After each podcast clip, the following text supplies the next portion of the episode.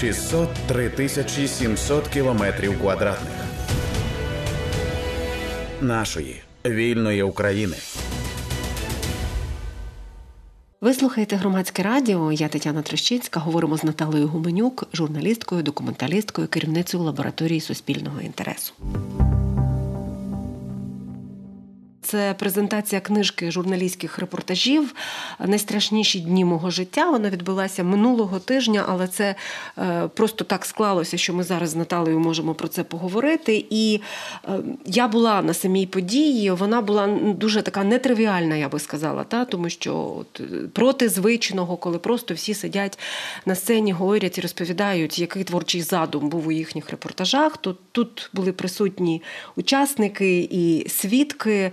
Е, пов'язані резонансними з резонансними воєнними злочинами Російської Федерації. Були був генеральний прокурор, були представники е, Генеральної прокуратури України, і була можливість з моєї точки зору вести предметну розмову, так е, пов'язані зі свідченнями людей з можливо частково якоюсь певною недовірою, яка була чому так повільно, як здається, людям розслідуються е, певні резонансні злочини, але є певні обставини, про які ми поговоримо далі. Отже, мені здається, я забагато та зробила, е, сказала у цьому вступі. Я тут готова тобі передати е, слово, щоб ти просто сказала, чому був чому був важливо для вас зробити саме от цей формат, коли ви презентували свої репортажі. Книжка Найстрашніші дні мого життя це дійсно збірка репортажів проекту The Reckoning Project з англійської. Ми так себе називаємо. Він перекладається як проект розплата свідчить Україна. Про е, документ. Ми документуємо воєнні злочини і зібрали най скажімо, найтяжчі, найстрашніші е, події, інциденти першого року Великої війни, е, чи, скажімо, це там обстріл пологового в Маріуполі, утримання людей в підвалі в Ягідному, перше бомбардування українського міста, в якому загинули люди у Чернігові на початку березня, та чи депортація дітей. Ну я перераховую ці злочини, просто щоб можливо якось також нагадати, як багато так, їх було звісно. там. Е, а шопінг-мол в Амст Амстор, в Кременчуці, е, Краматорський вокзал, коли загинуло майже 59 людей. Або ж е, ну і звісно, окупація, е, окупація Чорнобиля, і звісно, окупація Херсонщини, Українського півдня, і загалом окупація. І от це є ті резонансні події, про які ми говоримо. І дійсно, моя команда, яка працює по всьому по всій країні, в нас є частково міжнародні юристи, аналітики, які нам допомагають, підтримують. Знаєте, ми ми працюємо з цією темою щодня, і ми спілкуємося винятково. Тобто, всі ці матеріали зроблені на основі глибоких розмов і інтерв'ю з прямими свідками воєнних злочинів, буквально з потерпілими і тими, хто потенційно може свідчити в суді. В рамках цього ми так само ну стараємося, і нарешті, в 23-му вже році, не одразу знайшли шлях, як передавати якісь речі так, щоб там українські слідчі органи їх могли спроможність прийняти ці матеріали. І ми на постійному зв'язку з десятками і сотнями людей, які ну пережили найгірше. Е, не просто трагедія, а дійсно це їхні справи ну мають розслідуватися. І я дуже переживаю, щоб слово воєнний злочин знаєте, не стало таким просто словом, якоюсь розмінною монетою, яке часто згадується. Всі про них говорять, ніби всі щось роблять. Але ж насправді я дуже добре також зараз розумію, що не все є воєнними злочинами, не все розслідується, не до всього є увага. І ось через е, по суті півтора року від початку війни нам було конче важливо привести цих людей до Києва з різних куточків України, щоб вони зрозуміли, що вони не одні, їхні історії не забуті, і мати можливість дійсно поспілкуватися з ну, з правоохоронними органами. По-чесному, що ще я можу зробити для цих людей, крім того, щоб вони могли донести ну, якісь якісь питання, чи їх опитали, чи не опитали, чи що ж їхньою справою, е, як не дати можливість їм зустрітися з. Генеральним прокурором навіть не президент має зрештою ж розслідує ці справи, і мені здається, представникам прокуратури, які пішли на зустріч з нами, і вони поза подією, поза презентацією зустрічалися з людьми. Їм було також важливо почути, тому що ну зараз прокуратура зареєструвала в Україні понад 10, понад 100 10 тисяч ну, різних інцидентів, вони різної серйозності, але пов'язаних з порушенням законодавства щодо злоч... звичаїв війни. І зрозуміло, що в регіонах це працює по-різному. Якісь справи відомі, якісь невідомі, але досі ми постійно знаходимо людей, яких ще не опитали. Навіть якщо така велика кількість зафіксована, тому мені якось по-людськи здається, як журналіст, як авторці, також важливо, що ну ми не в центрі уваги, не, не ми написали книжку. Ці люди живуть поряд а, в всіх містах. Всіх містах України дуже близько, і ми, як журналісти, автори, медійники, публічні люди, інколи навіть зловживаємо, згадуючи темами воєнні, воєнні, воєнні злочини, щось там відбулося. Та порівняно з тим, як ну що відбувається насправді з їхнім життям, да наскільки це наскільки там багато ми говоримо просто таких фраз, і як е, ну наскільки от вони да, про них потурбувалися, наскільки ці ці люди розуміють, що, що, що, що, що з цими справами щось відбувається. Мені це дуже близько, те, що ти говориш. Близько мені по журналістськи і по-людськи, але от тут у мене питання: ми ще повернемося до співпраці із правоохоронними органами. Це теж важливий аспект. І до самих людей я запитаю стосовно мети. Та це незвично журналістська мета, але мені здається, у цій війні вона у нас змінюється. Тобто, фактично, ці розповіді, які ви збирали, вони стають доказовою базою воєнних злочинів. І багато хто міг би поставити власне це запитання, але ж наше завдання розповідати чи ні? А, от ти коли мене представляла, я сказала, що нам організація називається лабораторія журналістики суспільного інтересу. Я щиро переконана, що журналістика це є служба, і журналістика має бути корисною. Вона не не просто про розповідання, вона про користь. Якою є ця користь? Вона може бути різною, особливо під час війни. Та? Десь ти можеш допомогти людині, десь повідомити про небезпеку, десь ну, буквально зробити інструкцію, як людині поводитися під час обстрілу. Так? Користь може бути привернута до привертати увагу. А, І конкретно в цьому проєкті The Reckoning Project мені здалося, що той інструмент журналістики розмови з людьми. Ми ми не робимо нічого іншого. Ну якщо по-чесному говорити по правилах професії, ми просто робимо те, що ми робили завжди, тільки краще. Чому я кажу краще? Тому що наші інтерв'ю детальніші, ми уважніші до деталей. Ми не можемо собі помилитися, тому ну, в принципі журналіст не мусив, так а тобто, що ми ми говоримо про те, що ну ми маємо бути ще точнішими. Тому наші матеріали є журналістськими, але додатково ми просто фіксуємо їх в тому форматі, який міг би створити ще одну функцію. Тобто, ми не замість та робимо журналістика якусь іншу адвокаційну справу, а по суті, так само опитуємо людей, але там можливо десь нейтральніше, можливо, десь ну в такому форматі, який є там менш упередженим, щоб він був е, таким, що, скажімо, сторона захисту чи суд не міг би сказати, там що журналіст вас підвів до якоїсь думки.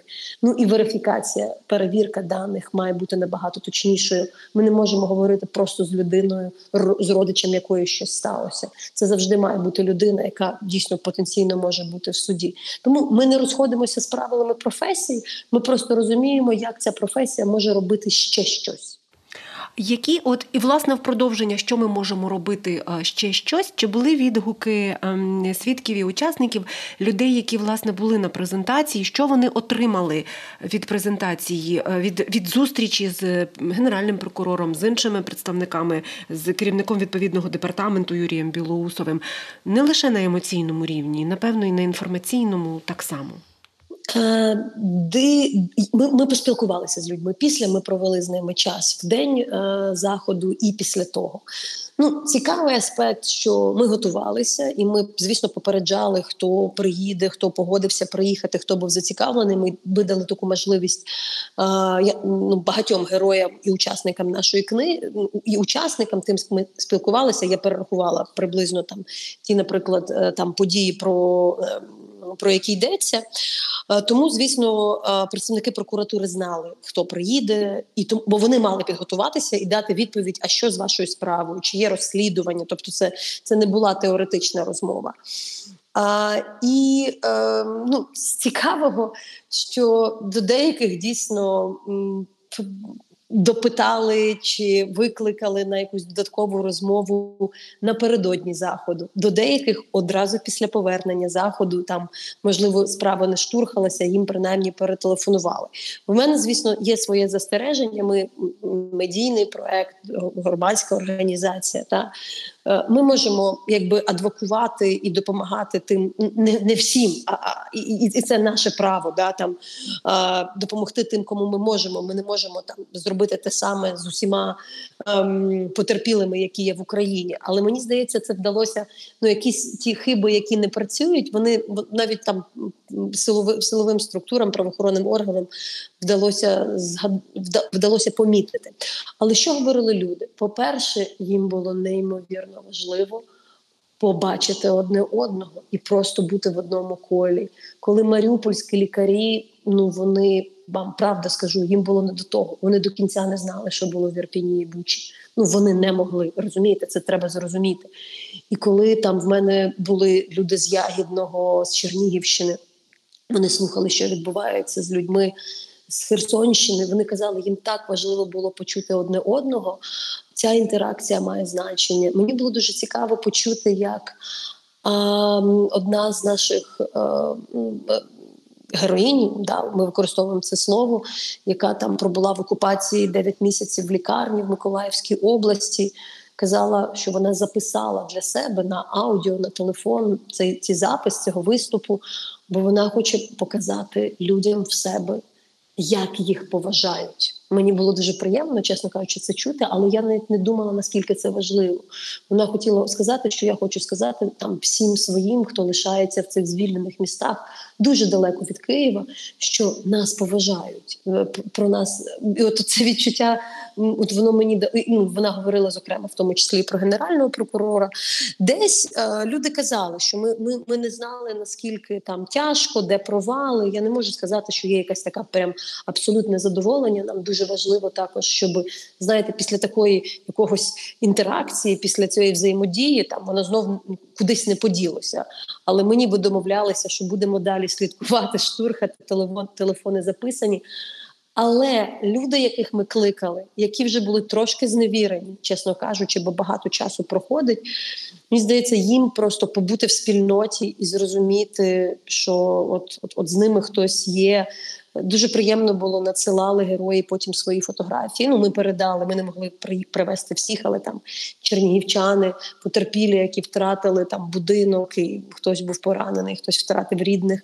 Вони там фотографували з книгою і присилали якісь там елементи цієї подяки. Я ну це це це це ну, нам теж, як людям, які працюють постійно з такою тяжкою темою, теж важливо бачити цю віддачу і побачити живих людей, і побачити, що ця реальна взаємодія вона має значення, її має бути більше, тому що насправді таких заходів, таких зустрічей я, я, я розумію, що зараз там створюється якийсь центр певної координації при прокуратурі саме для потерпілих. Я нагадаю, е, доволі цікаво сказав Юрій Білоусов, заступник е, генерального прокурора, саме з питань воєнних злочинів з департаменту війни.